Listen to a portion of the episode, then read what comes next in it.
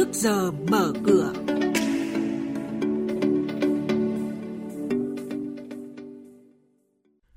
Thưa quý vị, thưa các bạn, những thông tin chính sẽ có trong chuyên mục trước giờ mở cửa ngày hôm nay. Tín dụng toàn nền kinh tế đến ngày 15 tháng 6 đã tăng 5,1%, cao hơn nhiều so với mức tăng 2,2% của cùng kỳ năm ngoái.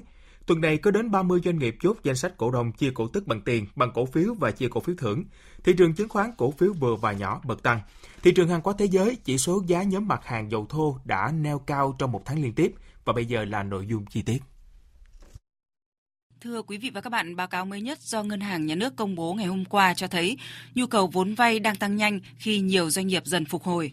Theo báo cáo, có 3 trên 5 lĩnh vực có tốc độ tăng trưởng cao hơn mức tăng trưởng tín dụng chung là xuất khẩu, công nghiệp hỗ trợ và doanh nghiệp ứng dụng công nghệ cao.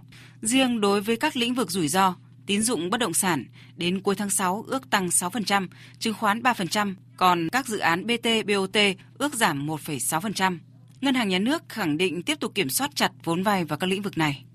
Tuần này thì có 30 doanh nghiệp chốt danh sách cổ đông chia cổ tức bằng tiền, bằng cổ phiếu và chia cổ phiếu thưởng.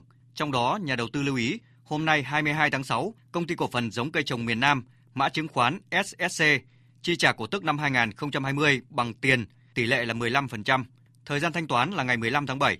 Công ty cổ phần đường sắt Nghĩa Bình, mã chứng khoán NBR, chi trả cổ tức năm 2020 bằng tiền với tỷ lệ là 12,2%.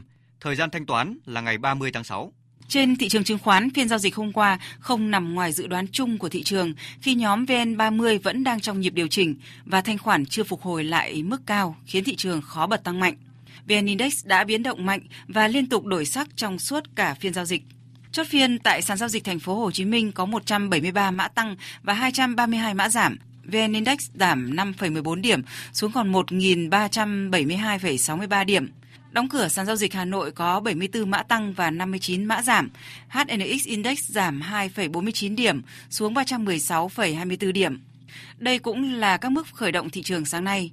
Chuyên gia chứng khoán Lê Ngọc Nam, giám đốc phân tích và tư vấn đầu tư công ty chứng khoán Tân Việt, nhận định những điểm nhà đầu tư cần lưu ý trước giờ giao dịch hôm nay. Hiện tại thì chúng ta thấy là thanh khoản có giảm và rõ ràng là dòng tiền ở đâu đó có chứng lại ở các nhóm dòng cổ phiếu chính. Tuy nhiên thì chúng ta nhận thấy là thị trường vẫn đang ở trong xu hướng tương đối là ổn định chứ chưa có vấn đề gì quá là lớn.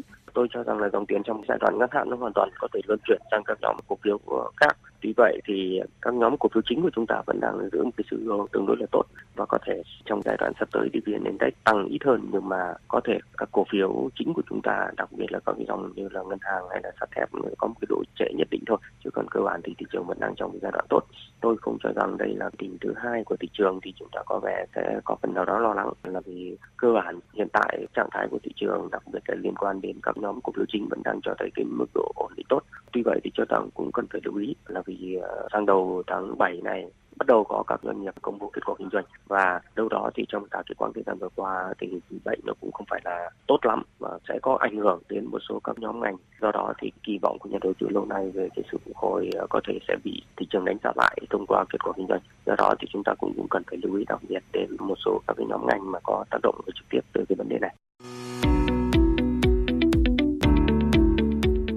Quý thính giả đang nghe chuyên mục Trước giờ mở cửa phát sóng trên kênh Thời sự VV1 từ thứ 2 đến thứ 6 hàng tuần trong theo dòng Thời sự sáng. Diễn biến thị trường chứng khoán Biến động giá hàng hóa được giao dịch liên thông với thế giới trên Sở Giao dịch Hàng hóa Việt Nam. Nhận định phân tích sâu của các chuyên gia tài chính, cơ hội đầu tư được cập nhật nhanh trong Trước giờ mở cửa. Tiếp sau đây là thông tin từ Sở Giao dịch Hàng hóa Việt Nam, giao dịch liên thông với thị trường thế giới. Thưa quý vị và các bạn, giá dầu thô đã neo cao trong một tháng liên tiếp nhờ vào kỳ vọng nguồn nhu cầu tiêu thụ năng lượng trên thế giới tiếp tục tăng lên và vượt qua mức tăng của nguồn cung. Bất chấp việc số giàn khoan dầu tại Mỹ đã tăng 2 tuần liên tiếp, khi giá dầu tăng trở lại, nguồn cung dầu tại Mỹ nhiều khả năng sẽ không tăng trở lại mức trước đại dịch COVID-19, ít nhất là trong năm nay. Dự báo sản lượng dầu thô của Mỹ sẽ chỉ tăng thêm 200.000 thùng một ngày cho đến cuối năm. Nguyên nhân chủ yếu đến từ thiếu hụt đầu tư vào các giếng dầu.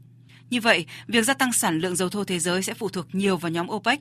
Mặc dù sản lượng hiện tại của OPEC đang thấp hơn mức trước đại dịch là 6 triệu thùng một ngày, theo Bloomberg, hiện tại nhóm chỉ có thể tăng sản lượng lên tối đa 4,5 triệu thùng một ngày. Tuần này, thị trường sẽ không có nhiều tin tức nổi bật, nên các nhà đầu tư cần chú ý tới các phát biểu của Chủ tịch Cục Dự trữ Liên bang Mỹ Fed trước Quốc hội Mỹ về chính sách liên quan đến đại dịch COVID-19 và nền kinh tế lạm phát tăng có thể khiến Fed thúc đẩy chính sách thắt chặt tiền tệ và khiến đồng đô la Mỹ tăng giá, cản trở đà tăng của giá dầu.